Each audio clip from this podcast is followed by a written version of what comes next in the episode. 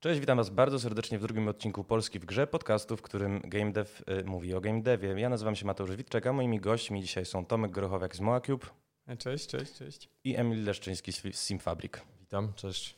E, Panowie, spotkaliśmy się dzisiaj, żeby porozmawiać w zasadzie o wielu rzeczach. Wszystkie się mm, ogniskują wokół no, wręcz e, monopolisty, jeżeli chodzi o rynek cyfrowej sprzedaży gier wideo. Natomiast e, wcześniej chciałbym, żebyśmy dokonali trochę bezwstydnej autopromocji.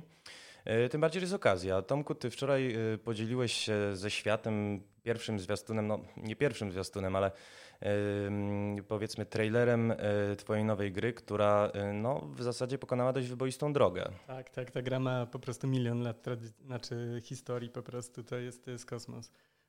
Ja nie wiem, no, czy mówić coś o tej grze, ale bo zawsze się czuję słabo z promocją, ale to jest taki fajny rogalik, który jest o podróży, porażce i ogólnie e, przegrywaniu. Czy są to wątki autobiograficzne, przepraszam? A może, może tak, może nie. Może jak robisz grę przez 7 lat, to zaczynasz, wiesz, może zaczyna się robić sama autobiograficzna. Ale no tak, gierka jest, gierka jest fajna, jest takim po prostu bardzo skondensowanym, taktycznym rogalikiem, który dosłownie robiliśmy właśnie 7 lat na zasadzie. Najpierw był jakiś prototyp, który powstał gdzieś na zasadzie, kurde, ja nie zrobię w 8 godzin systemu walki, weź potrzymaj mi piwo, zaraz zobaczymy, nie? Potem się okazało, że to jest fajne, no to może zrobić z tego jakąś taką, nie wiem, gierkę taką sobie dla zabawy, żeby sobie coś podłubać, bo to przyjemne. Potem tak patrzymy, ty, no to by się w zasadzie dało gdzieś pewnie wydać. Puściliśmy to przez chwilę na stronce, potem oczywiście doszliśmy do że nie, nie, nie, e, że to jest jeszcze za wcześnie i tak ta gra przechodziła przez kolejne etapy bycia takim hobbystycznym projektem, który po prostu robiliśmy sobie na boku, pracowałem nad Solstice i tam się wszystko opóźniało i potrzebowałem czegoś takiego, żeby zachować po prostu, wiesz, żeby się czuć game developerem, a nie, że po prostu siedzę w domu i gapię się w ścianę. E, No i w końcu ta gra dotarła do takiego etapu, że zdaliśmy sobie sprawę, że to jest w zasadzie normalna, pełnoprawna produkcja i w zeszłym roku wreszcie miałem czas, żeby do tego tak usiąść naprawdę na full time i teraz wreszcie to wypchnąć na Steama i strasznie się tym jaram, bo to jest gra, przy której miałem najwięcej zabawy po prostu tworząc ją od czasów swojej pierwszej gry, którą wydałem, która była 10 lat temu i w ogóle no super fajna rzecz. Brzmi to bardzo dobrze. Bardzo też dużo z siebie y, słów w zasadzie wydobyłeś w tym momencie. Zawsze tak mam, musisz może- mnie uciszać. Można by powiedzieć, że strasznie dużo słów, y, a z tego co wiem, Emil, ty też, jeżeli chodzi o strach, to nie jest ci temat obcy. Otóż to. Ma, jako autopromocję mam opowiedzieć o, o sobie, o firmie, czy ewentualnie... That's the spirit. Okej. Yy, No to tak jak, tak jak przedstawiłeś Simfabrik, jesteśmy takim w zasadzie startupem na progu przejścia ze startupu w coś większego, bo planujemy w czwartym kwartale tego roku wejście na giełdę. New Connect. Natomiast y, startup ma 3 lata. 3 lata temu założyliśmy spółkę Simfabrik, ona się trochę inaczej nazywała, ale załóżmy dla uproszczenia po prostu Simfabrik, e, z kapitałem zakładowym 5000 zł. Założyła go w pewnym sensie moja córka, zaraz po otrzymaniu głównej nagrody przez e, Europejską Agencję Kosmiczną. Zrobiliśmy taki symulator.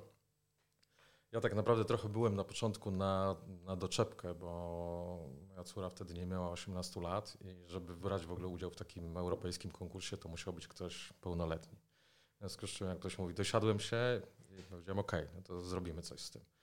No i w zasadzie na 100 projektów z całej Europy nasz się okazał najbardziej taki y, dla Europejskiej Agencji Kosmicznej wiarygodny, wspaniały i dostaliśmy nagrodę. I tą nagrodę od- odbieraliśmy w Noordwijk w Holandii. Oczywiście Amsterdam, zaliczyliśmy, no, w, jak mówi, w ramach, w ramach nagrody, w ramach wycieczki przez, przez, ESA.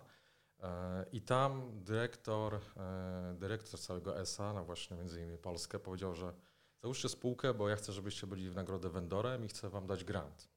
No i żeby ten grant zdobyć, to musieliśmy założyć spółkę. I ta spółka właśnie powstała wtedy w 2016 z minimalnym kapitałem zakładowym, a w międzyczasie e, do dzisiaj pozyskaliśmy około 2 milionów złotych na inwestycje. Staliśmy się wydawcą Nintendo Switch, PS4, Xbox One. Wydaliśmy już 10 gier na Nintendo Switch. Mamy 6 własnych symulatorów produkcji. Także trochę się rozrośliśmy w ciągu tych trzech lat. Plus otworzyliśmy właśnie w lipcu oddział w Łodzi, który będzie się zajm- zajmował B plus R-em. I między innymi planujemy emisję akcji w przyszłym roku, taką większą, pod grant europejski na stworzenie e, Centrum Badawczo-Rozwojowego. Będziemy badali, na ile sztuczna inteligencja jest w stanie e, e, robić gry, ale także chcemy zaprząc sztuczną inteligencję do tego, co jest jednym z filarów aktualnie Simfabrik, czyli do portowania. Czyli chcemy po prostu zrobić automatyzację portowania, ale też remasterowania starych tytułów.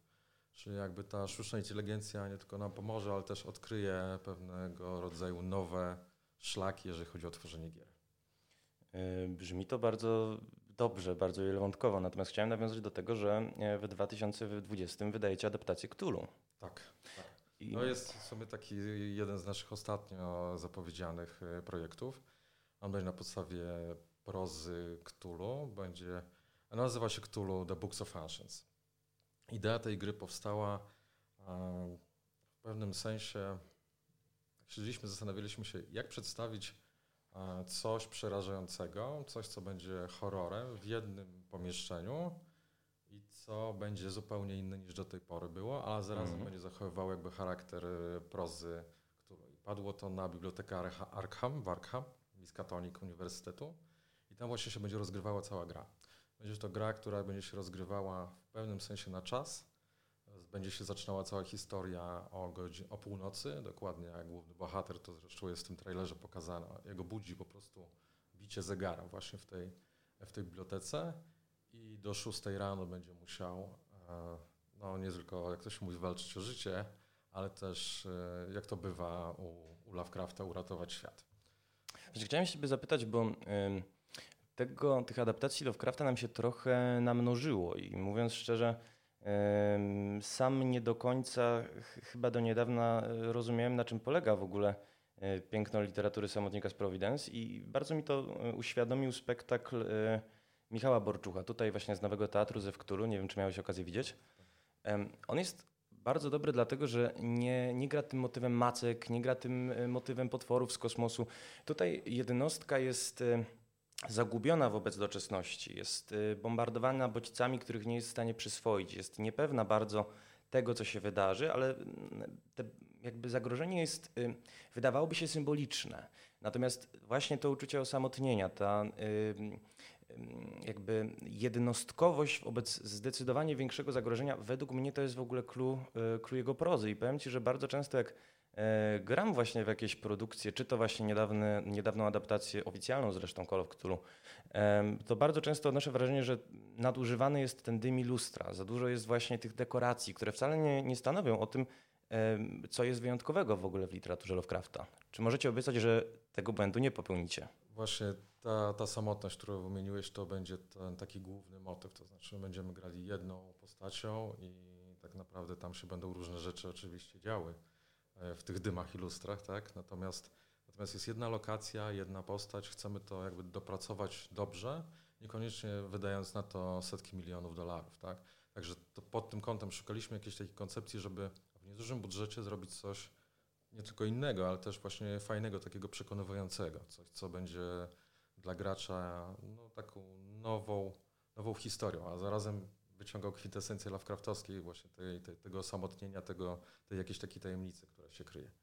E, Tomko, o scenariuszu Bonfire w zasadzie za wiele nie wiadomo, natomiast y, wiadomo, że też się będzie obracać w pewnym sensie fabuła wokół osamotnienia. E, tak, tam w pewnym, znaczy tam w ogóle myk jest taki, że jeżeli bierzemy zwykłego takiego klasycznego rogalika, tak, to on jest proceduralnie generowany. No i nasz też jest proceduralnie generowany i to jest fajne, bo to ludzie lubią i ogólnie, no wiesz, grasz sobie, nie wiesz, co będzie dalej. Ale strasznie nam zależało na tym, żeby to się nie ograniczało do takiego właśnie suchego grania, w którym po prostu, wiesz, odkreślasz kolejne, kolejne levele i tak naprawdę to jest czysto mechaniczne, tylko żeby ta gra była o czymś.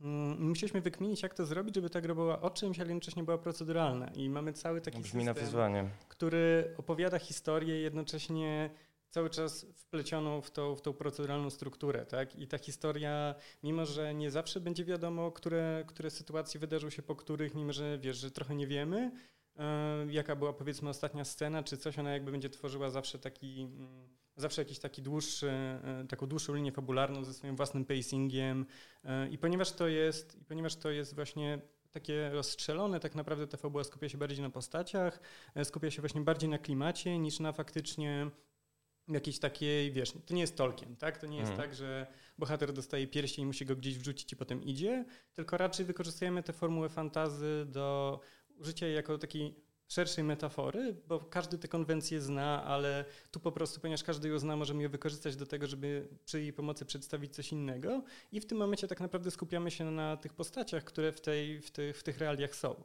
Bo realia powiedzmy są, są zrozumiałe, jeżeli widzieliśmy cokolwiek fantazji i oczywiście... Są takie kotwice poznawcze. Tak, tak, to są takie dokładnie kotwice i nie musisz ich tłumaczyć, to jest bardzo wygodne, zwłaszcza, że w takiej grze nie chcesz, wiesz, epatować tekstem, tak? Chcesz, żeby koncepty były zrozumiałe błyskawicznie, a skupić się na tym, co, co jest faktycznie ciekawe, czyli ci bohaterowie, na których się też, wiesz, mechanicznie skupiasz, bo chcesz ich levelować i ogólnie fajnie, żeby to się naokoło nich kręciło. Mm. No i fabuła jest faktycznie taka, że ona niby nie ma końca, ale tak naprawdę go ma i jakby to wszystko jest tak właśnie zrobione, że jednocześnie struktura tej gry jest jednocześnie fabułą. Trudno mi to dokładnie opisać, bo trzeba by to po prostu zagrać. Rozumiem, fabuła nie ma końca, ale e, ten segment naszej rozmowy koniec ma. Jak to mawia Dobosz odbębniona jest y, autopromocja. Natomiast y, panowie, no bardzo z was wytrawni w zasadzie PR-owcy, ale chciałem e, też zobaczyć, jacy z was dyskutanci. Dzisiaj spotkaliśmy się, żeby porozmawiać no w zasadzie tydzień od e, kontrowersyjnego wyroku sądu francuskiego e, o Steamie, o tym co dalej ze Steamem, o tym jak się na Steamie promować, o tym jaka jest sytuacja niezależnych gier na Steamie. Może w takim razie dla naszych słuchaczy pokurzę się o taki skrót wydarzeń. To znaczy, w zasadzie korzenie sprawy sięgają 2012, bo wtedy jednocześnie Parlament Europejski procedował te bardzo kontrowersyjną ustawę ACTA, natomiast y, wówczas y, Trybunał Sprawiedliwości Unii Europejskiej wydaje wyrok, y, w myśl którego odbiorca ma prawo do odsprzedaży cyfrowej wersji gry. Steam i cała reszta platform obchodzą go błyskawicznie i fortelem, to znaczy istnieje pewna zmiana w regulaminie, w myśl której nie jesteśmy już właścicielami i wyłącznymi dysponentami gier, ale nabywamy pewien abonament, pewną subskrypcję. Natomiast y, w zeszłym tygodniu, no bo jak mówię, minął dokładnie tydzień, francuski sąd y, y, no w zasadzie po trzyletnim procesie, jaki wytoczyła organizacja konsumencka UFC Valve, orzekł, że szereg zapisów, jakie w zasadzie jest, są obecne w umowie o użytkownikach, jest niezgodny z regulacjami unijnymi. No i powołując się właśnie na dyrektywę, ta organizacja konsumencka uznała, że w zasadzie Valve łamie prawo. Sąd przychylił się do tego wniosku i uznał, że subskrypcja jest w istocie zakupem. W związku z czym e, no, na razie mamy trochę pad, no bo e, z jednej strony faktycznie wisi jakaś groźba, no takiej bardzo symbolicznej kary dla Valve, e, tam 3000 euro bodaj za, za dzień zwłoki. No oczywiście po uprawomocnieniu się wyroku. Valve już zapowiedziało, że będzie się odwoływać no i teraz pytanie, bo w teorii mogę sobie wyobrazić rzeczywistość, w której taki wyrok e, ośmieli też inne organizacje konsumenckie w, w jakichś innych krajach e, i w zasadzie być może wytworzy nam się jakiś e, wspólny front. Tylko mm, pytanie, czy ta decyzja, która jest ewidentnie prokonsumencka, nie zaszkodzi deweloperom, nie zaszkodzi wydawcom? Znaczy, mam wrażenie, że przy każdej takiej rzeczy, w której grozi nam jakaś taka zmiana, jest pewna panika, tak? Od razu się właśnie zaczyna, dobra, co, co, co się teraz stanie, tak? To będzie można sprzedawać gry, to, to w ogóle już nikt ich nie będzie kupował, a tak naprawdę zawsze jest za wcześnie, żeby powiedzieć i mam wrażenie, że to nie masz takiego dużego znaczenia, bo tak naprawdę jak chcesz kupić obecnie tanią grę, to możesz to bardzo łatwo zrobić, tak? Możesz ją kupić w promocji na torencie, albo możesz ją po prostu sobie kupić na jakimś G2A. Tak naprawdę to jest ta sama forma sprzedawania. I ludzie e, nie dlatego kupują gry na Steamie, że, że nie wiem, że nie było wyroku sądowego, który mówi, że mogą je kupić od kogoś innego. Kupują je dlatego, że to jest wygodne. Jeżeli nie weszli na torenty, to znaczy, że po prostu prościej im było być na Steamie, gdzie mieli swoje achievementy i po prostu oznaczyli grę do wishlisty. Jak gra była w zniżce i kosztowała takie same grosze, że w zasadzie równie dobrze można by ją ściągnąć z torrentów, to wtedy ją kupili. Mhm. Czy to się zmieni? Mi się wydaje, że nie, aczkolwiek wiesz, ja nie jestem prorokiem, dlatego nie lubię Dlatego nie lubię takich kwestii zgadywać, ale w zasadzie dla mnie to jest tak, że i tak wygoda wygrywa z, z tą niby tańszą dostępnością, tak? Zawsze, w każdym przypadku, tak jak Spira z tym i z całą resztą.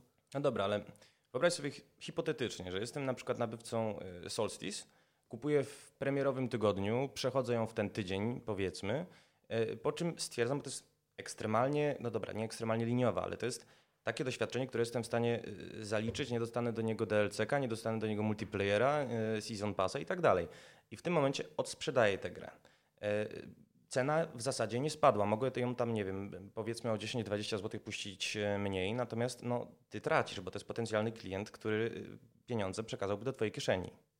No wiesz co, w zasadzie, w zasadzie tak, tylko pytanie jest właśnie, ile ludzi tak faktycznie będzie chciało zrobić, bo w tym momencie możesz zrobić jeszcze inaczej, możesz przejść solstyce i je natychmiast zwrócić, bo tak naprawdę tam niby te limity są takie, że powyżej dwóch godzin się nie da, ale się Mhm. da totalnie. Jeżeli, jeżeli wyślesz ten refund, to tak naprawdę go dostaniesz. No i ludzie tego nie robią, tak? U nas, nie wiem, zwroty to jest jakiś tam promil, e, promil całości sprzedaży. Mogliby to robić, nie robią tego, bo tak naprawdę ktoś przeszedł, to ma satysfakcję, to ma tę grę w, w swoim library, mają w swojej kolekcji, ma te achievementy. E, To są wszystko i poza tym on już to wydał, tak? Już w tym momencie wykorzystanie, odzyskanie tej kasy nie wydaje się aż takie ważne, tak? Bo tak naprawdę ty już te, te decyzje zakupu dokonałeś, to znaczy, że już podjąłeś decyzję, że cię na to stać i ta gra jest teraz twoją własnością. I Oczywiście, no dlatego mówię, nie będę zgadywał, może będzie tak jak mówisz, tak, ale wydaje mi się, że nawet jeśli to się pojawi jako jakiś taki procent, to to będzie procent. I tak samo było właśnie po wprowadzeniu tych refundów na Steamie, tak, wszyscy byli, no dobra, to teraz wszyscy mną zwracali gry. No i okej, faktycznie, jak wydasz jakąś grę w Early Accessie, ona się ludziom nie spodoba, to ci potrafią być te refundy w rzędach, wiesz, 20%, Mhm. tak? Ale tak naprawdę to jest spoko, bo w sumie nie wiesz, czy przypadkiem to nie jest tak, że też 20% więcej ludzi kupiło tę grę, bo wiedziało, że może ją oddać. Natomiast z naszej perspektywy to jest tak, że no, te refundy, jak przeglądasz komentarze, sprowadzają się albo do ludzi, którzy nie wiedzieli, że to jest visual novela, w związku z powyższym się zawiedli. I tak, Jak? nie wiem, nie wiem jak, Jak? do tego... To znaczy mają wszystkie materiały prasowe na Nie talerzu. Wiem, znalazłem, słuchaj, gościa, który powiedział, że kliknął, e, że kliknął grę przypadkiem, więc jakby znam tę sytuację. Idziesz, Hmm. potykasz się, klikasz na komputer, jednocześnie potem klikasz potwierdź, potem wpisujesz niechcący zupełnie swój numer karty. No słuchaj, komu się to nie zdarzyło, mówmy się. No. Ale Każdemu codziennie. nie no, ja codziennie, słuchajcie, ja kupuję tyle rzeczy w ten sposób. Ale no, no był jeden taki, większość jest taka na zasadzie gra mi nie działa, tak? Refund, Mhm. nie chce mi się walić z supportem. I dla mnie to jest super, bo, bo ja normalnie musiałbym z tą osobą, wiesz, musiał, musiałbym rozwiązać Wchodzić w problem. rozbudowaną interakcję. Tak, ona by mi mówiła, że no fajnie, na jej tosterze niestety ma zainstalowanego Windowsa Vista i ta gra nie działa, a przecież powinna działać i ty mówisz, nie wiem, a, a podłączyłeś toster do prądu i, i zaczyna się to i jeżeli ta osoba po prostu zwróci sobie tę kasę, to jest naprawdę super i ogólnie uważam, że to jest z perspektywy i konsumenta i dewelopera bardzo fajna rzecz. Dobra, ale wróćmy do meritum. Emil, bo Tomek prezentuje według mnie trochę, trochę taką idealistyczną wizję gracza, który rzeczywiście chce mieć osiągnięcia, który chce mieć produkt, jest z niego dumny, chce do niego wrócić, etc.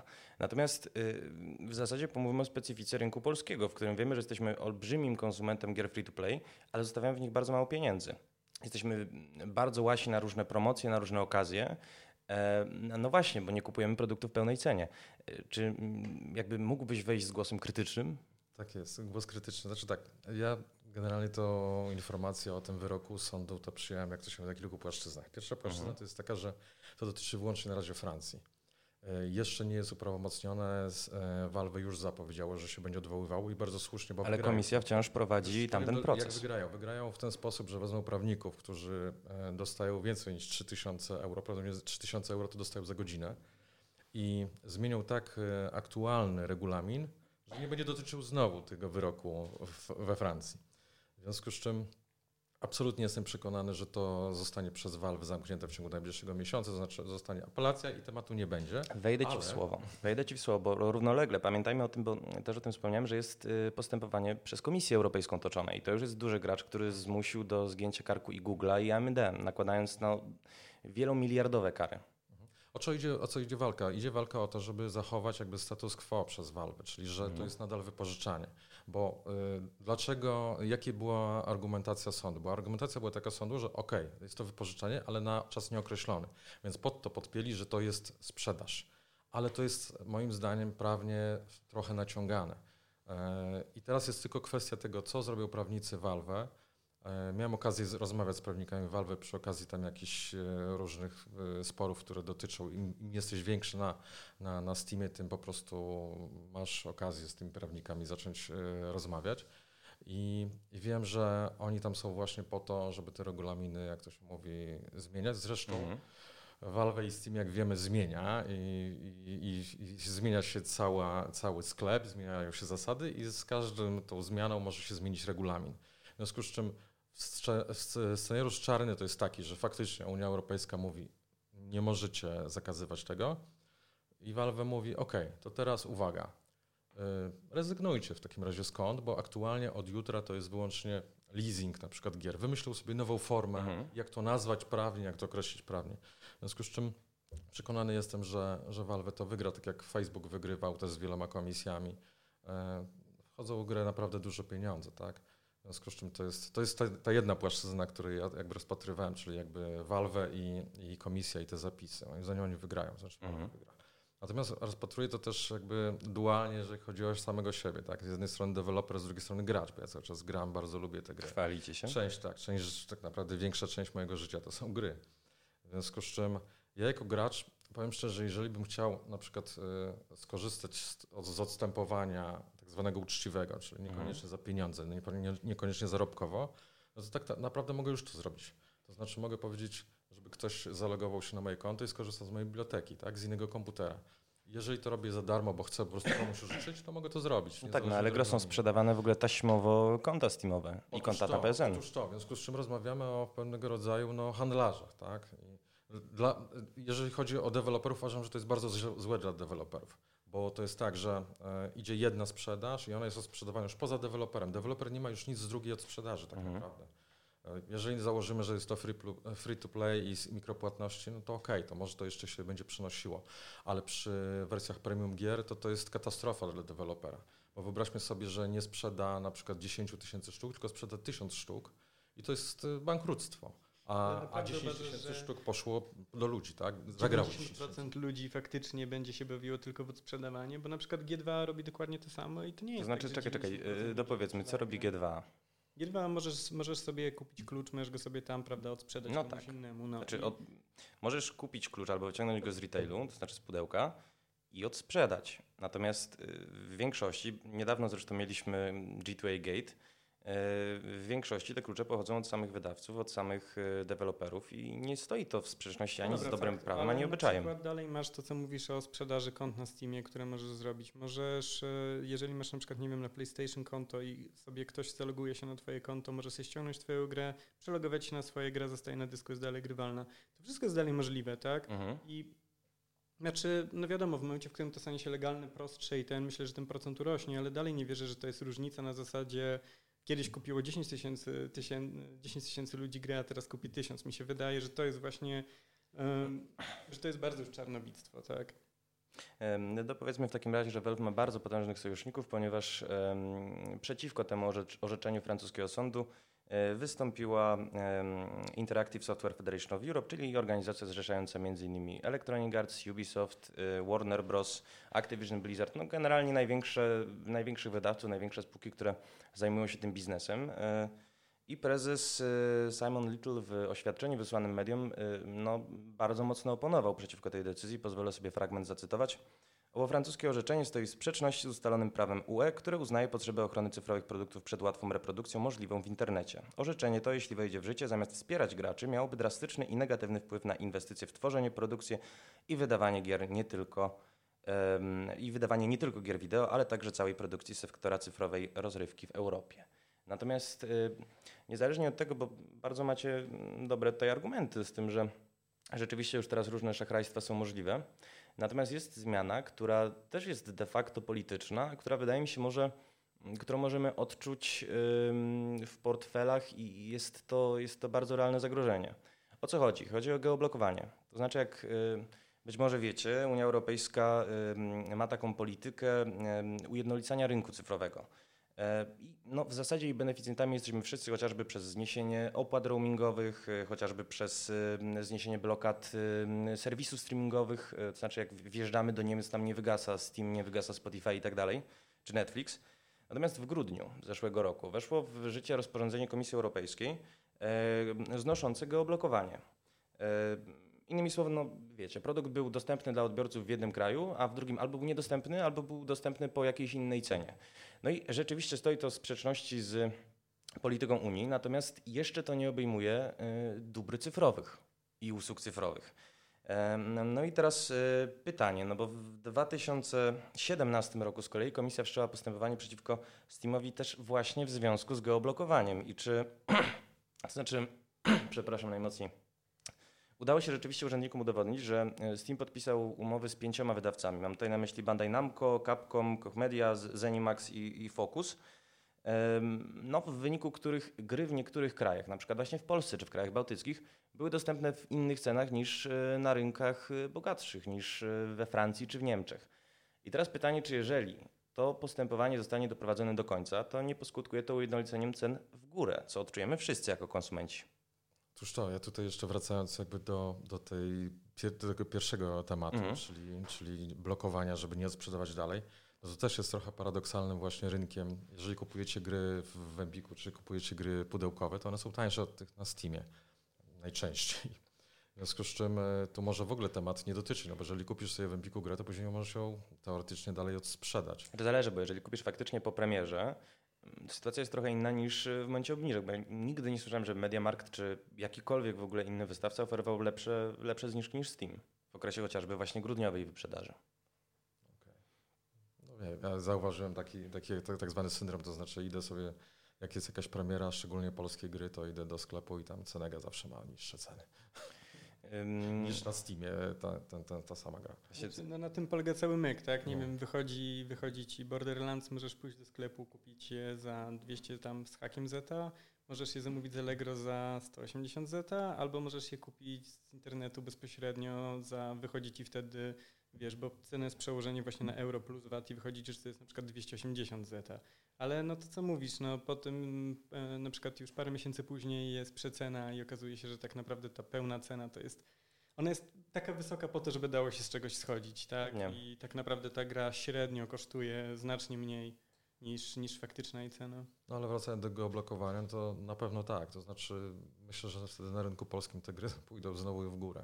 One już poszły w górę tak naprawdę, bo aktualnie możemy niby kupować w złotówkach, tak? Wcześniej mhm. można było tłumaczyć, że to jest przelicznik z euro, z dolara i dlatego te gry są droższe na Steamie, ale aktualnie kupujemy je w złotówkach i, i one są po prostu drogie. No, już na przykład ostatnie, ostatnie hity, jak, na przykład paradoksalnie na przykład do, do, do Pixela pisząc jakąś recenzję na przykład za mm. tytułu, na przykład The Sinking City kupiłem za swoje pieniądze, bo się uparłem, że to jest fajna gra i że muszę ją przejść, muszę mm. ją mhm. pisać. Nie?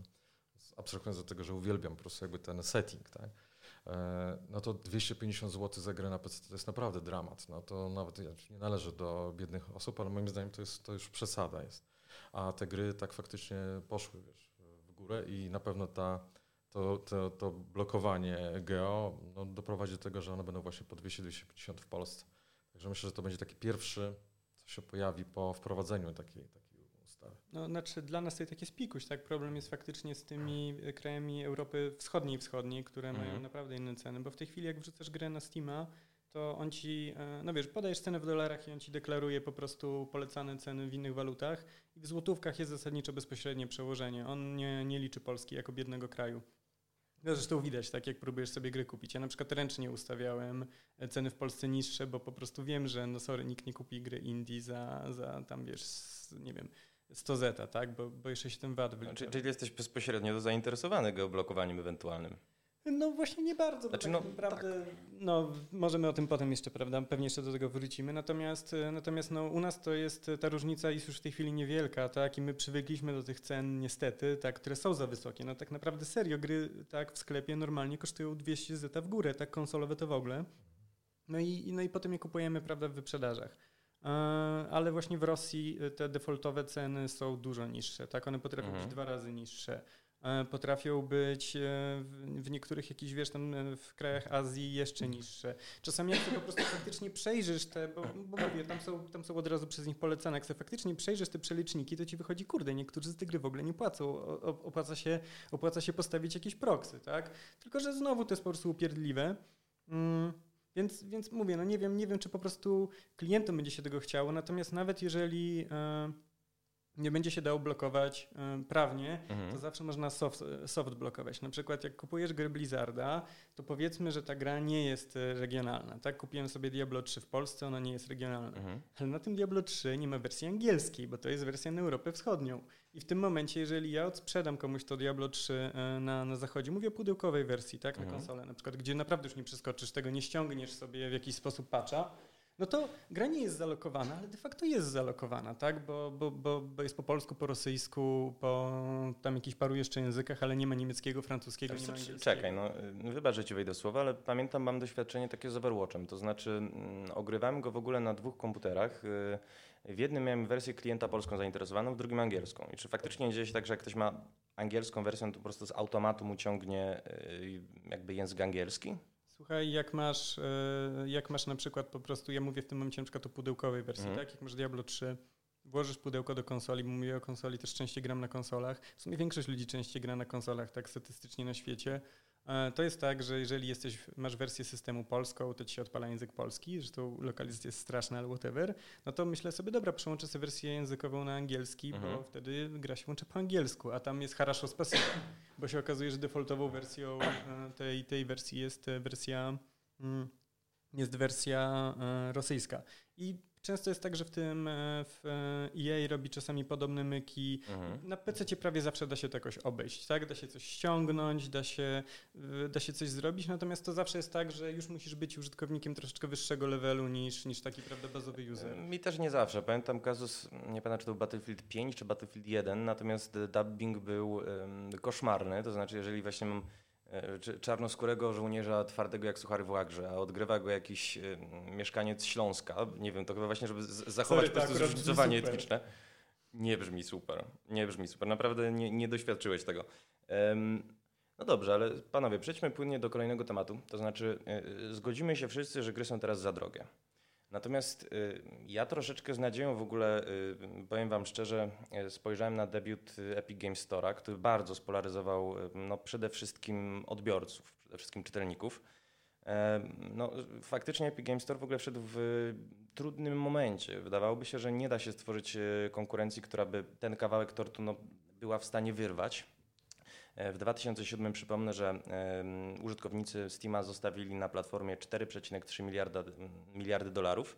E, W 2019 z kolei liczba użytkowników przekroczyła miliard, e, a w dodatku e, miesięcznie loguje się na usługę 90 milionów e, graczy. No, są to naprawdę ogromne liczby. Natomiast no, ja popatrzyłem właśnie przede wszystkim nie z perspektywy nawet odbiorcy, bo sobie zdaję sprawę, że ten klient jest i, i był kulawy w jakimś względzie. No, do tej pory pamiętam, że nie mogłem sobie ze względu na to, że nie było zapisów stanu gry w chmurze, które są już dzisiaj trochę standardem, e, wrócić do e, The Walking Dead Final Season, jak przerwałem w połowie odcinka. Natomiast no, chyba istotną informacją jest ta marża. To znaczy Valve faktycznie, ciesząc się pozycją monopolisty, ustawiło te marże na poziomie 30%. E, Nagle jest 12, więc więcej wpada do kieszeni dewelopera. Co więcej, no, wymusiło to w ogóle Steama, na Steamie pewien kontratak, który też te marże obniżył. To znaczy, jeżeli gra zarobi ponad 10 milionów dolarów, no to już 25% ląduje tylko u Steama, z czego ostatnio zresztą Frostpunk skorzystał, bo no, obwieszczono, że zarobił ponad 10 milionów dolarów, co istotnie zwiększa zysk. Natomiast jeżeli zarobi ponad 50 milionów e, dolarów, no to Steam już bierze tylko 20%. E, No i co, no ten Epic Games Store jeszcze o tyle jest fajny, że faktycznie hojną ręką sypie, sypie na ekskluzywy. Raptem parę dni temu się dowiedzieliśmy, że Control od Remedy, zresztą rewelacyjny shooter, e, zarobił na tej ekskluzywności 10 milionów dolarów. E, Co więcej, wychodzi na to, że w zasadzie nie wpływa to drastycznie chyba na popularność. Tutaj akurat bazuje na tym, co na informacjach, którymi się niedawno na Twitterze pochwalił Randy Pitchford, który stwierdził, że Borderlandsy 3, bardzo zresztą oprotestowana premiera w związku z tym, z tym, że jest ekskluzywem e, czasowym na Epic Games Store'a, e, zanotowały w dniu otwarcia chyba o 50% e, lepszy wynik niż Borderlands 2 w ogóle, a liczby tylko rosły. No i właśnie pytanie, czy pojawienie się Epic Games Store'a w dłuższej perspektywie nie tylko przysporzy w zasadzie pewnej radości deweloperom, bo otrzymują po prostu więcej pieniędzy, ale czy też nie poskutkuje obniżką cen, bo tak by można, no, złote zasady gospodarki wolnorynkowej, tak by można skutecznie zawalczyć z oponentem. Ja absolutnie oceniam e, pojawienie się Epic Games Store jako bardzo dobrą i pozytywną informację dla całego game devu, dla graczy, dla deweloperów i w ogóle dla rynku. E, Pojawił się tak naprawdę Epic Games Store w najlepszym momencie dla Epica, czyli jak Mhm. Fortnite jest po prostu na górze i mają mnóstwo pieniędzy w banku. I te pieniądze śmiało właśnie wydają na te wszystkie akcje nowe. I akcjami nowymi jest kupowanie graczy poprzez dawanie im darmowych gier, bo tak się kupuje graczy. E, Cykl Batman, Arkham Już, już ostatnio. się pochwalili na przykład, że mają 25 milionów e, ściągnięć, jakby instalacji tych darmowych rzeczy. Mhm. To, to porównywalnie do 100 milionów, załóżmy miesięcznie stałych użytkowników e, Steam zaczyna już być zauważalne.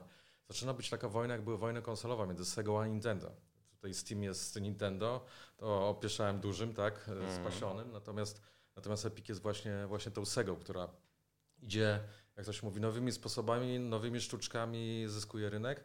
Jeżeli sobie porównamy to, to, te, te liczby 100 milionów do 25 milionów, to załóżmy, możemy się pokusić o, ocenę, że w ciągu w sumie niecałego roku zyskali 25% rynku. Jeżeli tak jest, to to jest olbrzymi sukces Epika. E, po pierwsze, gracze na tym zyskują. Po drugie, nad, e, no bo mają, mają darmowe gry, mogą, zagrać, tak, mogą sobie zainstalować. E, zyskują też deweloperzy, bo dostają ekskluzywy. Na przykład przed, tutaj przed wejściem, tak jak mówiłem, Frogwares, ta ukraińska firma, która stworzyła między innymi The Sinking City. No oni powiedzieli tak. tak, oni powiedzieli, oni powiedzieli wprost, my, my poszliśmy do Epika, a znaczy inaczej, zgodziliśmy się, tak, Zgodziliśmy się, żeby Epic e, miał ekskluzyw, żeby ratować spółkę, żeby ratować e, nasz development house, bo taki zastrzyk, załóżmy 10 milionów euro, to, to dla spółki to jest naprawdę przyjemny pieniądz i w pewnym sensie przedpłata sprzedaży, tak? W związku z czym to jest bardzo bezpieczne z punktu widzenia biznesowego dla, dla deweloperów. I myślę, że tego będzie coraz więcej, tych ekskluzywów i to będzie też bezpieczniejsze nie tylko dla dużych deweloperów, ale myślę, że też dla małych, którzy prędzej czy później też będą kupowani te ekskluzywy. Także ja oceniam to jako absolutnie bardzo dobra informacja, bardzo dobrze i fajnie, że e, w dzisiejszych czasach ktoś, kto zarobi dużo pieniędzy, je chce wpuścić znowu w rynek, żeby one znowu zarobiły pieniądze. Tak? Abstrahując od, od biznesowego zwykłej walki o rynek, tak? bo oni chcą po prostu mieć sklep taki jak Steam, taki jest cel, nie oszukujmy się. Ale przy okazji myślę, że i gracze, i deweloperzy na tym zyskują już, a zyskają jeszcze więcej. No, ja się zgadzam. Ja też uważam, że, że, Epic jest, e, że Epic to jest po prostu świetne zjawisko obecnie. I to jest trochę taka Godzilla kontra Hedora, tak? W sensie walczą ze sobą dwa giganty i stosują może troszkę brudne triki. Bo umówmy się, ja rozumiem frustrację gracza w momencie, w którym sobie na Steamie zawishlistowałem gierkę, mhm. a potem się dowiaduję, że no nie, no wal się, musisz ją ściągnąć na Epiku, na którym no między innymi właśnie nie masz tych cloud save'ów i paru innych rzeczy. To Chyba jest już się pojawiłem. Hmm? Chyba już się pojawiłem. No możliwe, no ale generalnie prawda to, to, to, to, był, to był ten problem, tak? A potem ludzie marudzą, że muszą ściągnąć dodatkową ikonkę, co jest super zabawne, bo jak Steam wchodził, to dokładnie w ten sam sposób, że chciałeś zagrać w Kantera, a musisz ściągnąć takie DRM, które nazywa się Steam. Zresztą Ale... chodził z Half-Life'em, więc też miał jakby ten tak. produkt, który pociągnął ten sklep bardzo mocno Robił do góry. dokładnie to samo. Dokładnie, tak? historia się powtarza. E, ale no oczywiście ludzie tego nie pamiętają, zwłaszcza młodsi gracze, no i wiadomo, są wokalni, a też tą frustrację może częściowo zrozumieć, ale tak naprawdę to, że wyszła konkurencja dla monopolisty jest super, po prostu z samej definicji Naprawdę rynek, który jest zmonopolizowany, to jest bardzo trudny, bardzo zły rynek. E, tu się zaczyna coś zmieniać. Na przykład, wiesz, to co powiedziałeś, ta marża, tak? Mhm. Te 30%, jak wstawiać grę na Steama, kiedy to naprawdę była fajna platforma, na zasadzie wstawiam grę na Steama, to mi gwarantuje, tam dosłownie było coś takiego, że minimalnie twoja gra wyświetli się pół, pół milionowi osób. Przy czym tak naprawdę też wyświetla się jakimś milionom większym, ale to było twoje gwarantowane. W tej chwili nawet nie masz gwarantowanego, że ona się w ogóle komukolwiek wyświetli. E, I jak na przykład ostatnio właśnie wstawiłem e, stronę, z, stronę Bonfire w samą sklepową po prostu na Steama, to odkryłem, że strony po, po zmianach z 17 września do algorytmów, właśnie, to chciałem strony, zapytać. strony e, Upcoming Games nie wyświetlają się nigdzie. I to nie jest, że przycięto im zasięgi. Mhm obcięto im zasięgi, tak? No i oczywiście to zmienia w ogóle twoje podejście do tego, jak te gry promować, bo nagle to już nie jest tak, że możesz wewnątrz Steama zbierać e, wishlisty i w ogóle. Czyli tak naprawdę Steam to, co ci w tym momencie oferuje jako deweloperowi, to wygodną platformę, auto-update'y, achievementy, ale nie...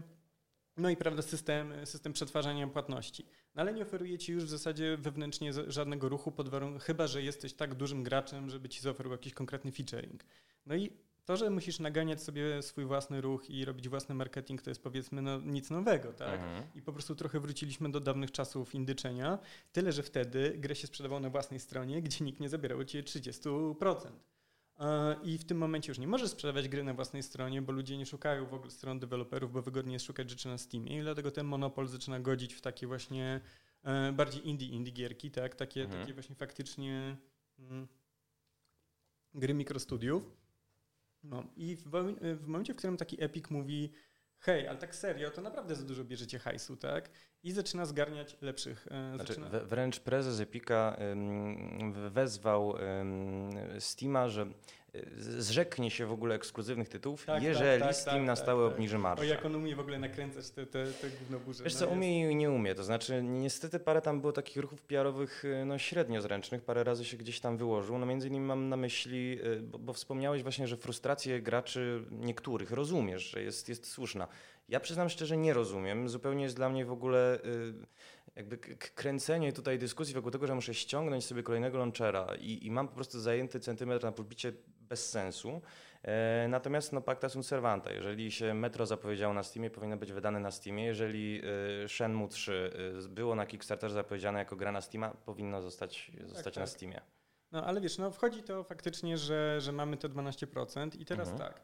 E, najwięksi gracze, w sensie największe firmy zaczynają, mówię o AAA, zaczynają się przesuwać w stronę sprzedawania gier na własnych sklepach. Niekoniecznie, mhm. chcą, niekoniecznie chcą zarabiać Steamowi pieniądze. Tak? Blizzard wydaje się u siebie, Ubi ma ten swój, tam też Bethesda próbowała, ale z problemami, bo jakby nakłaniała Falloutem 76, żeby ściągać. No to i to mógł być nie najlepszy pomysł. No ale, no ale robią coś takiego, tak? Potem e, ci gracze, którzy, znaczy gracze, no w sensie mówię tutaj o graczach, w sensie duże firmy, które z kolei mogą sobie pozwolić na to, żeby ugrać z Epiciem jakiś deal, mhm. Mm, bezpiecznie im się wydać na Epiku i jeszcze dostaną z tego więcej procent, tak? E, I, w tym, I to z góry na dodatek, tak? To jest w ogóle super. Mm. No i teraz kto zostaje Steamowi tak naprawdę? Zostaje Steamowi ci średni deweloperzy, no bo wiadomo, z tego takiego dna, tego planktonu, tych wszystkich, mm. nie wiem, tam Ludek Simulator, które tam się nie sprzedaje, tak, czy jakaś tam, nie wiem, jakaś gra o kupie, cokolwiek, to nie zarabia, tak? E, zarabiają duże gry, ale duże gry z kolei mają coraz większy incentyw, żeby się przenieść na Epica albo na, jeżeli to jest AAA, na na first party jakiś tam launcher dla danej firmy. No i w tym momencie Steam musi zacząć troszeczkę, e, troszeczkę, jeżeli to faktycznie będzie szło w tym kierunku oczywiście, musi troszeczkę bardziej się ukłonić w stronę tych właśnie średnich twórców, indyków, takich, którzy są za mali, żeby się wydać na Epiku, żeby dostać tam mhm. po prostu bezpośredni deal, ale za duzi, żeby zignorować zyski, które one przynoszą. A to do tej pory była ta grupa, która na Steamie miała najbardziej przechlapane, tak, po tych ostatnich zmianach. Bo topka zawsze zarabia masę, jest featureowana wszędzie, plankton nigdy nic nie zarabia, ale faktycznie ci średni mają coraz większy problem, bo konkurują tą samą przestrzeń co topka, co ten szajs i, i dla nich to się robi trudne. I w momencie, w którym jest szansa, że wreszcie będzie jakikolwiek powód, żeby Steam musiał zauważyć, co, znaczy wziąć pod uwagę również ich potrzeby, to to dla rynku jest super, tak? I dlatego e, Dlatego się po prostu zgadzam absolutnie. To jest lepsze i dla deweloperów, a jak jest lepsze dla deweloperów, to jest lepsze i dla graczy. No i ogólnie no nie wiem, no to jest truizm, tak, ale konkurencja na każdym rynku jest dobra. Naturalnie. E, zastanawiam się jeszcze nad jedną rzeczą, bo zarówno Epic Games Store, jak i w zasadzie mniejsze sklepy mają jakąś politykę związaną z publikowaniem treści. To znaczy rozgorzała cała dyskusja, nie wiem panowie czy pamiętacie, jeszcze kilka miesięcy temu wokół bardzo prowokacyjnego tytułu Rape Day. E, I to był tytuł, który miał pokazywać przemoc seksualną w takim bardzo dosłownym wymiarze. E, wręcz do niej zachęcać. E, deweloper gdzieś tam bronił się, że to jest troszeczkę kreskówkowe, że to te proporcje ciała są takie, no, sami zresztą wiecie. E, natomiast no właśnie, pojawia się tutaj pytanie bardzo zasadnicze. Mówimy o wolnym rynku, a powiedzmy trochę o wolności słowa. To znaczy Steam nie ma w zasadzie wypracowanej polityki, polityki tego, co powinniśmy, czy co można na nim publikować. Może rzeczywiście, no wspomniałeś o tym sektorze gier najmniejszych, kiedyś się tym interesowałem, niektóre z nich sprzedają się tam w powiedzmy nakładach tam kilkunastu, kilkudziesięciu tysięcy, a koszt naprawdę produkcji nie jest wielki. Podejrzewam, że się nie chce ich nawet zwracać. To nie najmniejsze gry na Steamie. Jeżeli się sprzedał kilkanaście tysięcy, wiesz, to, to Tak, tylko no wiesz, to są, to są rzeczy, które mają przykuć y, cię kontrowersją. To jest, nie wiem, jakiś platformer y, niby archaiczny, ale z postacią Donalda Trumpa. To są właśnie te wszystkie symulatory kąpania się statą i to są te wszystkie gry takie bardzo seksualne, ale w głupi sposób. Bo to nie jest ja nie wiem, jakiś symulator randkowania, w którym pojawiają się wątki erotyczne, tylko to jest często, y, jak to określił zresztą chyba ktoś z Valve, y, pornochłam. No tam są, znaczy w ogóle są takie gry, że są postacie z pozera wstawione z cyckami mm. i możesz, nie wiem, masz ludzika jednego, który uderza w ludzika drugiego i to się nazywa seks i możesz w DLC kupić więcej ludzików z pozera. Tak. Ale to są, e, to też Valve zresztą właśnie nazywa to Game Shaped Objects, bo to trudno nazwać grami mhm. i one, część z nich po prostu zarabia na tym, że ma, jest ich bardzo dużo i zarabiają na, na tych drobnych opłatach za handel kartami. To, to jest już taki to jest już abstrakcja, to jest inny rynek. To jest rynek, jak wchodzisz na YouTubie w te dziwne, generowane przez algorytmy filmy dla dzieci, tak, które, to jest po prostu coś zupełnie innego, tak? I szczerze mówiąc, to, co się stanie z tą częścią rynku, mnie w ogóle nie interesuje tak naprawdę. Na pewno, na pewno wartościowe w ogóle dla, dla branży gier komputerowych jest to, że jest to e, nie tylko, jak to się mówi, branża twórców, bo tak naprawdę nie, nie, robimy tylko sam program nie jest, jak to się mówi, tylko jedyną płaszczyzną gier, tylko to już też ten element twórczy, artystyczny i do tej pory nie było w zasadzie cenzury na rynku. I mam nadzieję, że jak najdłużej jej nie będzie. Natomiast w pewnym sensie powinna być taka autocenzura osób, które mają dostęp. No pełnoletnie sobie sami, pełnoletni sobie sami zdecydują, co dla nich jest dobre, co nie, tak? Mnie też, powiem szczerze, nie dotyczy ten, ten tak zwany pornochłam, bo nie, nie korzystam z tego typu gier w ogóle. Natomiast y, wydaje mi się, że po pierwsze nie powinno być cenzury, nie powinno być jakby za, za blokowania, na pewno powinno być wiekowe, tak? Czyli i to jest na Steamie, bo masz e, informację, że na przykład coś jest skierowane do, do 18, plus, tak? albo, albo nie. I to już jest, zostało wprowadzone, ale nie jest jakby ograniczone. Natomiast jeżeli już rozmawiamy na przykład o mniejszym, o młodszym tak graczu, no to tutaj niestety to, to, to, to my rodzice musimy już to kontrolować, tak? Natomiast wydaje mi się, że sklep nie powinien tego robić. Wiesz, bo, bo, może wtedy być, wiesz, ta granica cenzury, co, co jest dozwolone, a co nie jest dozwolone, jest strasznie płynna. Ile by, wydaje mi się, Steam nie próbował tego problemu obchodzić i tak sobie na nim połamie zęby z bardzo prozaicznej przyczyny. E, ucieknijmy nawet na chwilę od seksu. Całkiem niedawno, e, chyba z rok temu, pojawiła się gra, w której opisie zostało użyte hasło, z którym bardzo walczymy jako Polska, polskie obozy koncentracyjne.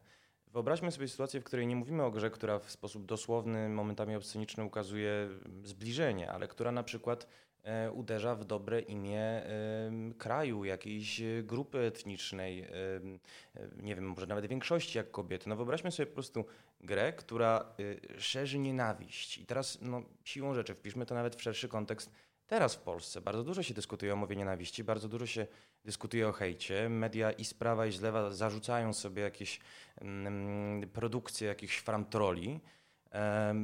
I pytanie, czy bo możemy sobie wyobrazić taką sytuację, że pojawi się gra, która na przykład uderza w dobre imię Polski, a jest kłamliwa. I czy wtedy Steam powinien wycofać z obrotu? Znaczy, myślę, że powinniśmy wrócić do w ogóle do genezy produktu, jaką jest gra, jaką jest może dla uproszczenia taka analogia książka, tak? Czyli mm. jeżeli w książce będzie napisane, że masz zabić kogoś, tak? Albo nie wiem, masz kogoś zgwałcić, to jeżeli jesteś normalny psychicznie, to tego nie zrobisz, tylko ją przeczytasz, tak? I podobnie jest z grą. Jeżeli jesteś normalny, to i masz ochotę zagrać w grę, która wiem, mhm. strzela albo nie wiem, zabija osoby, nie wiem, w danym kraju na przykład byłoby to uznane za profanację, a w innym kraju byłoby to wręcz popierane, tak? E, to, to jeżeli e, jakby jesteś normalną osobą, to później nie będzie przenosiło się to dalej, tak? Dlatego, że próbują nas politycy przekonać o tym, że gry powodują, że ktoś jest mordercą. No ja gram od chyba już 30 albo 40 lat w gry i nie jestem seryjnym mordercą, przynajmniej nic mi o tym nie wiadomo, tak? Natomiast e, ni niestety, tak. niestety wejdę ci, mm, ni niestety temat trochę wrócił na tapet y, w ostatnim roku, bo się pojawiły w ogóle z ust najważniejszych urzędników amerykańskich y, oskarżenia po masakrze w Parkland, a no tak, całkiem niedawno w El Paso. Ale nadal nie ma badań, które by to udowodniały. Naturalnie. No, nawet są badania, które udowadniają, że nie. Aczkolwiek z drugiej strony, e, no to jest też tak, że jeżeli powiemy, że gry w ogóle nie mają wpływu na kulturę, to znaczy, że, że negujemy jakąkolwiek ich wartość. Tak, że nie są mają. częścią kultury w tak, zasadzie. Tak, gry mają wpływ na kulturę, wiesz, no z tą przemocą to jest bardzo, no to jest absurdalne, tak, ale ale tak jak mówi Mateusz, wiesz, jeżeli gra powiedzmy, mm, jeżeli gra będzie e, wpisywała się w jakiś dyskurs kulturalny, na przykład na temat właśnie tego, nie wiem, mowy nienawiści, czy, czy polskich obozów koncentracyjnych, czy czegokolwiek, to ona zabiera głos, ten głos jest w jakiś tam, wiesz, on jest w kulturze, część ludzi użyje jej jako, część ludzi nie będzie wykształcona wystarczająco, żeby zanegować to, co usłyszą mhm. i tak dalej, i tak dalej, i tak dalej. No tak, ale, się... jest, ale jest częścią, częścią jakby sztuki, a sztuka jest pewnym rodzaju zwierciadłem tego, który na nią tak. patrzy, tak? To nie jest tak, że spojrzysz na ten sam obraz, czy spojrzysz sobie w lustro, to zobaczysz to samo, tak? Jeżeli no ktoś, tak. ktoś nie ma, nie po kolei, ma jakąś, jakieś, jakąś ułomność, czy psychiczną, to może zobaczyć w ogóle coś przeraźliwego i coś go zmotywuje do w ogóle do jakichś złych czynów. Nie? Ja nawet nie mówię właśnie o, o, o, tym, że ktoś jest chory psychicznie i coś zrobi. Mówię po prostu o sytuacji, w której jesteś dzieciakiem, wchodzisz sobie, grasz w grę o polskich obozach koncentracyjnych, w głowie ci zostają te polskie obozy koncentracyjne, nieważne tam, mhm. prawda, jaki był kontekst. Natomiast problem z wolnością słowa jest taki, że możesz powiedzieć wszystko, ale musisz również liczyć się z tym, że poniesiesz tego konsekwencje, tak? Wolność słowa nie oznacza wolność od konsekwencji wolności słowa. Oznacza to, że po prostu, że system nie może ci, e, nie może ci w żaden sposób, prawda, represjonować za to, co powiedziałeś. I to też jest tak, że nawet prawda, w krajach, które mają wolność słowa, na przykład uznajemy, że nie wolno propagować e, treści faszystowskich, tak. tak. I, no i co, to dobrze, źle? No w sensie, w sensie to jest dyskusja chyba nie na nasze głowy małe. No i jakby tu jest znowu ten sam problem, ale przede wszystkim jest też problem, że czy e, to, co się pojawia na sklepie, to jest cenzura, bo jednak Steam to jest prywatny sklep. W Żabce nie możesz kupić pornosów, to jest cenzura czy nie? E, no nie, tak, bo nie spodziewasz się pornosów w Żabce i tak samo nie sądzę, żebyś na Steamie się spodziewał gry o tych polskich obozach koncentracyjnych, no ale to jest coś, z czym będą musieli się, z czym będą się musieli zmierzyć, tak, e, no, po otwarciu, po otwarciu prawda, tych, tych bram dla, dla prawie każdej gry będą mhm. musieli się z tym zmierzyć, po prostu jakie gry będą tam wchodziły i nie ma co tutaj krzyczeć o cenzurze, tak, bo to, bo to jest po prostu mimo wszystko prywatna firma, która decyduje, jaki chce mieć image i co chce sprzedawać. Nie. E, I tak naprawdę zobaczymy, jaką oni decyzję podejmą, tak? Trudno jest po prostu... Ja, ja wrócę jeszcze do, do tego, dlaczego jestem przeciwnikiem cenzury, bo tak jak mówię, ta ta granica jest tak naprawdę płynna. Podam mhm. przykład. Wydaliśmy niedawno grę, która, e, która na Steamie została w ogóle bez żadnych ceregieli wydana. Tak, zrobiliśmy jej port na, na Switcha i w Europie przeszła tak, że może być 18+. W Stanach jest tak zwane Edults Only, w związku z czym nie może być. to jest wewnętrzna polityka e, Nintendo, które, które po prostu mówi, nie może być Adults Only wydane.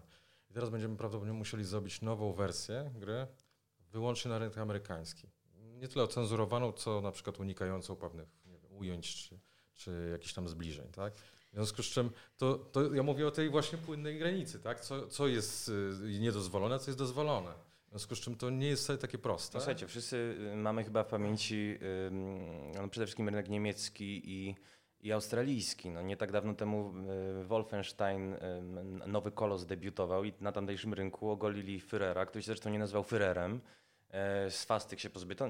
Niemcy się z tego, co mm, ostatnio czytałem, trochę zliberalizowały w tym względzie, natomiast no, y, rynki takie jak Chiny przede wszystkim, jak Japonia, jak Australia właśnie no, potrafią wymusić pewne, pewne modyfikacje kontentu. Ale co do zasady, panowie, ja się z wami absolutnie zgadzam. Tak, tak po wolterowsku mi się trochę wydaje właśnie, że jakby nawet jeżeli się nie zgadzam, no to zrobię wszystko, żeby ktoś mógł te, te swoje tezy głosić. Natomiast Troszeczkę mam ostatnio zgryz i to nie tylko jeżeli chodzi o gry wideo, bo pojawia się bardzo często w komentarzach użytkowników portali i portali społecznościowych i portali branżowych jakieś utyskiwanie na poprawność polityczną. To oczywiście źle rozumiano, bo poprawność polityczna to nie jest jakiś dyktat, y, nie wiem, wielkich, możnych tego świata, którzy chcą nam narzucić jakąś wizję lewicowo-liberalną, tylko pewna norma językowa. To znaczy, jeżeli y, chcemy dyskutować zdrowo, to powinniśmy unikać właśnie określeń nacechowanych, powinniśmy unikać obrażenia dyskutanta, nie oponenta, tylko właśnie dyskutanta. I wydaje mi się, że to, co powiedziałeś, ważna jest właśnie taka samoregulacja i patrzenie, patrzenie właśnie nie pod kątem generowania jakiegoś skandalu, bo na skandalu się dobrze nie wychodzi, e, no tylko po prostu produkcja, produkcja dobrej gry.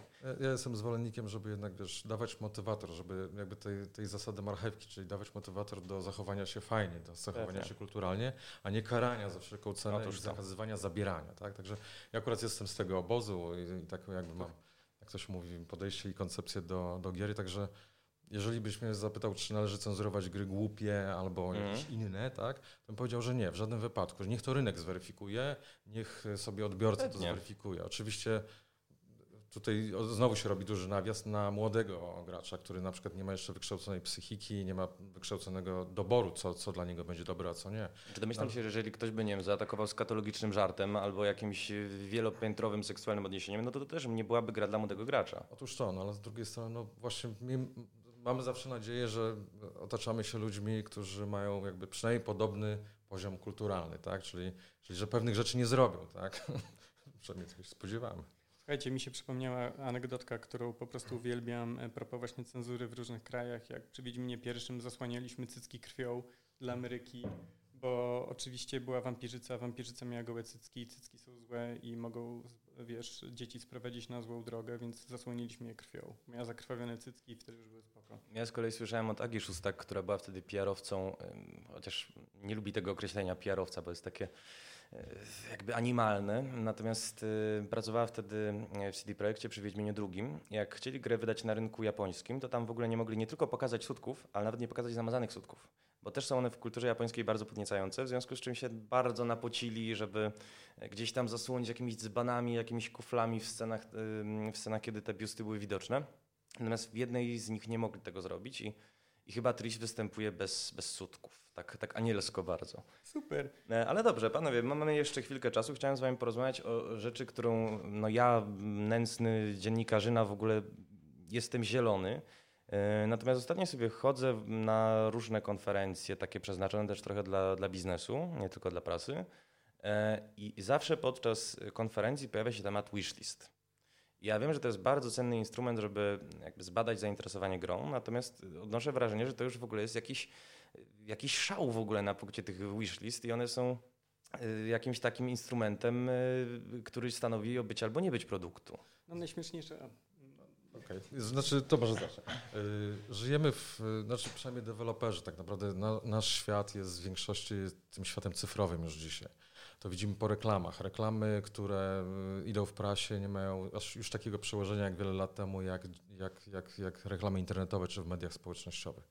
W związku z czym mamy, mamy tutaj jakby e, kompletnie no, scyfryzowany świat. W związku z czym największymi aktualnie i najbardziej takimi wartościowymi narzędziami to jest właśnie ta, ta komunikacja, taka krótka IP do IP, tak? Mhm. Że, czyli jakby urządzenie do urządzenia. I tym takim krótkim właśnie dystansem to są właśnie wishlisty.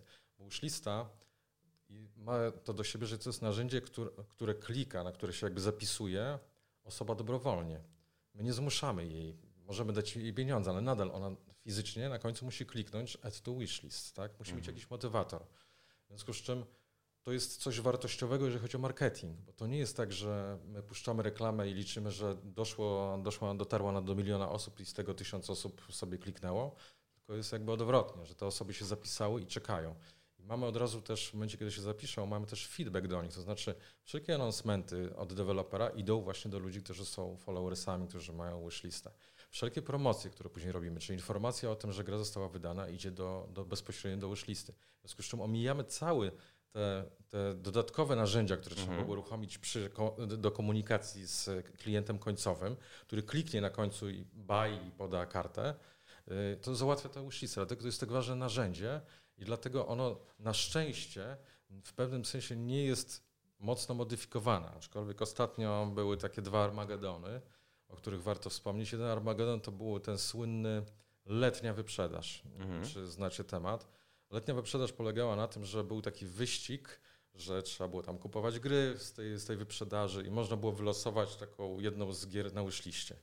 I Steam, nie wiem czy celowo to zrobił, czy przez nieuwagę, ale nie, nie wytłumaczył regulaminu. To znaczy, ludzie zrozumieli na całym świecie, czyli miliony ludzi na całym świecie zrozumiało, że jeżeli będzie jakaś gra, na przykład indie, na tej liście, to oni ją dostaną, a nie dostaną na przykład Cyberpunka, tak? W związku z czym zaczęli kasować masowo. To było naprawdę dramat. My na przykład na, na swoich grach na wishlistach potrafiliśmy po 10% potracić przez, przez ten summer sales przez niezrozumienie. Dopiero później to zaczęło być, znowu wracać, no bo ludzie jak już skończyli, jak już nie mogli wygrać, no to zaczęli znowu je dodawać, tak? Ale to były dramatyczne chwile, myślę, że dla wielu deweloperów nie tylko w Polsce, ale w ogóle na świecie. I to był naprawdę taki Armagedon, no bo jeżeli nagle ci znika 10% wishlisty, jeżeli na przykład masz, nie wiem, 100 tysięcy, nagle 10 tysięcy osób ci wyparowało z kontaktu takiego bezpośredniego sprzedażowego, Mhm. no to wiesz, nawet nie wiesz co robić i to ciągu dnia na przykład wyparowało 5 tysięcy osób, którym, którym mogłeś sprzedać grę właśnie potencjalnie, nie? Ale właśnie y, nad jedną rzeczą się zatrzymajmy, tak bo ważne. f- faktycznie może to być cenny instrument marketingowy, natomiast na ile się te liczby przekładają na realną No sprzedaż? to już ci mówię. I to jest właśnie, to jest kolejne, dlaczego to jest ważne, bo możesz sobie dzisiaj powiedzieć tak, mam wishlisty na przykład 100 tysięcy. Mhm. Możesz sobie to pomnożyć razy 3, że daje ci to 300 tysięcy, że w ciągu najbliższego pierwszego roku sprzedaży tyle sprzedaż. To mniej więcej się sprawdza naprawdę bardzo precyzyjnie, jeżeli chodzi o, o gry. W związku z czym, jeżeli tak jest, że masz takie narzędzie, to to jest święty gral w ogóle marketingu y, cyfrowego. No bo już możesz sobie wyobrazić jeszcze tylko narzędzie takie, że bezpośrednio siedząc tutaj, ja ci telepatycznie mówię, że kup tą grę, tak? I ty ją, to, to robisz, nie? A tu jest odwrotnie, że ktoś się zapisał, jest chętny, żeby ją kupić i ty możesz mu od razu dać w jednej sekundzie na całym świecie tym osobom, które się zapisały, informację, już jest do kupienia, tak? 10% wam na, na start daje, a, a później, jeżeli się nie zdecydują, to później dostają na przykład informacje o promocjach. Dlatego to jest mega ważne i ten, ten przelicznik właśnie razy 3 jest mega istotny dla deweloperów, myślę, że wszystkich, nie tylko dużych, ale też średnich i przede wszystkim małych, bo, bo dla małego dewelopera określenie na przykład przed premierą ma na przykład, nie wiem, 10 tysięcy wishlisty, tak? Przed premierą, że to będzie 30 tysięcy sztuk w ciągu pierwszego roku, to on może sobie zaplanować, czy kupić sobie mieszkanie na przykład, samochód, czy ewentualnie będzie miał następną grę, albo na przykład będzie mógł sobie policzyć, że będzie miał budżet na cztery następne gry, które już może sobie planować w kolejnych latach, nie? Potrafię sobie nawet wyobrazić sytuację, w której być może no, też takim probierzem miał być swego czasu Kickstarter, że gra nie budzi zainteresowania, więc może nie ma sensu, sensu jej kontynuować. Natomiast tutaj bardzo mocne padły słowa o świętym gralu i pytanie do Tomka, czy to rzeczywiście jest święty gral, czy jakiś kubek plastikowy? E, Znaczy, bo ty mówisz o marketingowej stronie wishlist, a ona jest tak naprawdę drugorzędna wobec tego, że na Steamie marketing marketingiem najważniejsze są te wewnętrzne algorytmy. Jeżeli twoja gra się nikomu nie pojawia, to twój marketing nie ma znaczenia. Wishlisty determinują to, jak twoja gra będzie się pojawiała. Jeżeli jest tak, że 10 tysięcy wishlist oznacza powiedzmy w pierwszym, bo one się tam konwertują w okolicach powiedzmy od 10 do, do 30% w pierwszym, w pierwszym miesiącu sprzedaży. Jeżeli masz teraz 10 tysięcy wishlist, jeżeli masz teraz 10 tysięcy wishlist i ludzi ci kupi, e, 3000 ludzi kup- kupi twoją grę, to wtedy algorytm dostaje informację, ok, to jest gra, która tam zarabia w jakiś sposób, należy ją w takim razie tych a w tych tagach wypromować, bo ona sobie w tych a tych tagach dobrze radzi, ona się pojawia w tych tagach, w związku z powyższym zaczyna być dalej kupowana, to się nakręca, tak działa algorytm Steamowy, bardzo podobnie do YouTube'owego, Mhm. tak? Jeżeli teraz masz tych wishlist 1000 i twoja gra pojawi się i zos- dostanie w takim razie 100 sprzedaży, algorytm ją zakupuje z góry. Po prostu ta gra jest uśmiercona, tak? On dochodzi do wniosku, że to jest jakieś gówno, które w ogóle nie warto nikomu pokazywać i w tym momencie jesteś po prostu dead.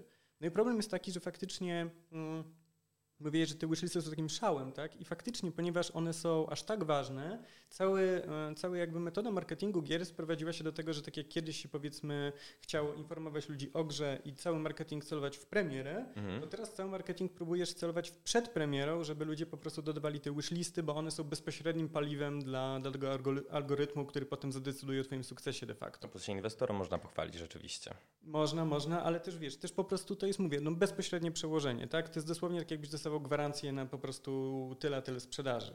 No i teraz problem jest taki, że to się właśnie bardzo zmienia, tak? E, Tu, tutaj właśnie faktycznie w październiku była ta akcja z, Summer Sale'em i to, co jest ważne, to nie tylko to, że ludziom się spadły wishlisty. Spadły im wishlisty, więc spadły im sprzedaże, więc e, wishlisty również oznaczają zainteresowanie grą, grą, więc te gry, którym spadło zainter- zainteresowanie, spadło również e, wartość w algorytmie, więc one się zaczęły pojawiać mniejszej ilości ludzi. I to jest tak, że te gry straciły powiedzmy 20% zysku i już go nigdy nie odzyskają. Już zawsze są wycenione na te 20% mniej sprzedają się te 20% mniej, bo są promowane 20% mniej.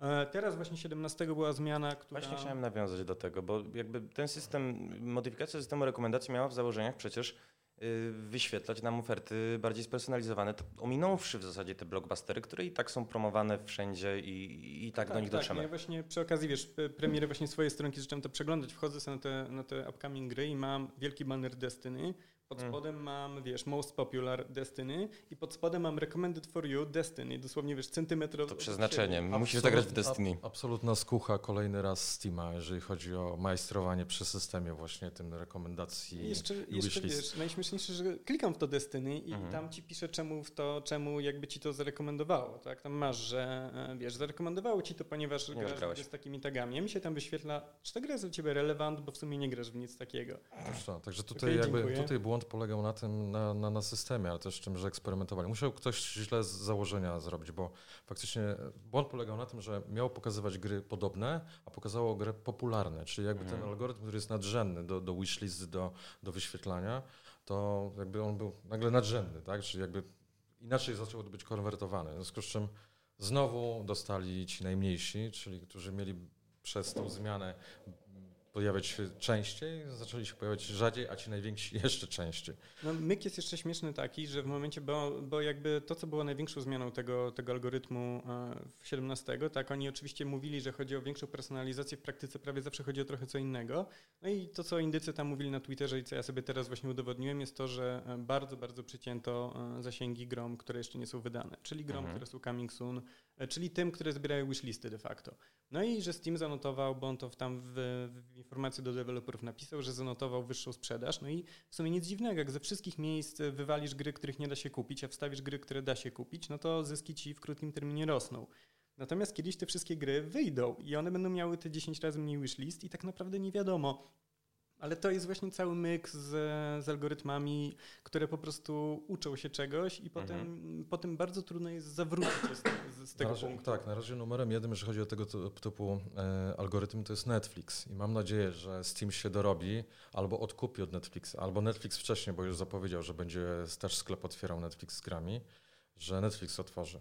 I moim zdaniem Netflix może zrobić. E, e, może to za, za bardzo, jak to się mówi, na wyrost, ale wydaje mi się, że jako narzędzie takiej właśnie selekcji doboru e, Netflix może zrobić rewolucję w pewnym sensie. Bo jeżeli zrobi sklep, który będzie nie z takimi skuchami, jak teraz robi Steam, dobierał gry, tylko będzie dobierał faktycznie gry podobne, czyli na przykład tak jak, tak jak mamy na Netflixie listy, tak? Mamy filmy, które obejrzeliśmy i podobne do nich. I ona faktycznie zaczyna, ta sztuczna inteligencja, bo, no bo algorytm Netflixa jest oparty o sztuczną inteligencję, uczenie maszynowe, ona się uczy tego, co wybieramy i dlatego nam to dobiera, dlatego to jest fajne.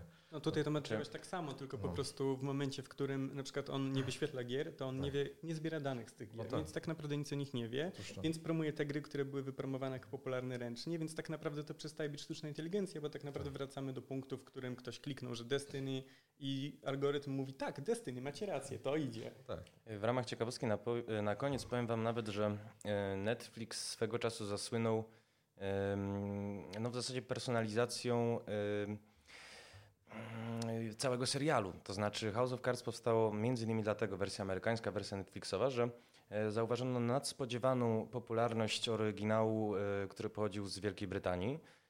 Co więcej, dzięki danym użytkowników udało się właśnie zgromadzić chociażby informację, jakiego aktora w zasadzie widzieliby w głównej roli, dlaczego to jest Kevin Spacey. E, A już po premierze e, było kilka wersji zwiastunów. Jeżeli na przykład e, użytkownik lubił kino z silną postacią kobiecą, no to się wy- wyświetlało więcej Claire Underwood. Natomiast panowie, no niestety nasza rozmowa będzie bardzo przyjemna i, i moglibyśmy ją na pewno kontynuować. Musi się jakby chy- chylić ku końcowi, w związku z czym bardzo wam dziękuję za udział w drugim odcinku podcastu Polska w grze. Moimi gośćmi byli Tom Tomek Grochowiak Dzięki, dzięki. oraz Emil Leszczyński. Pozdrawiam wszystkich. Dzięki piękne.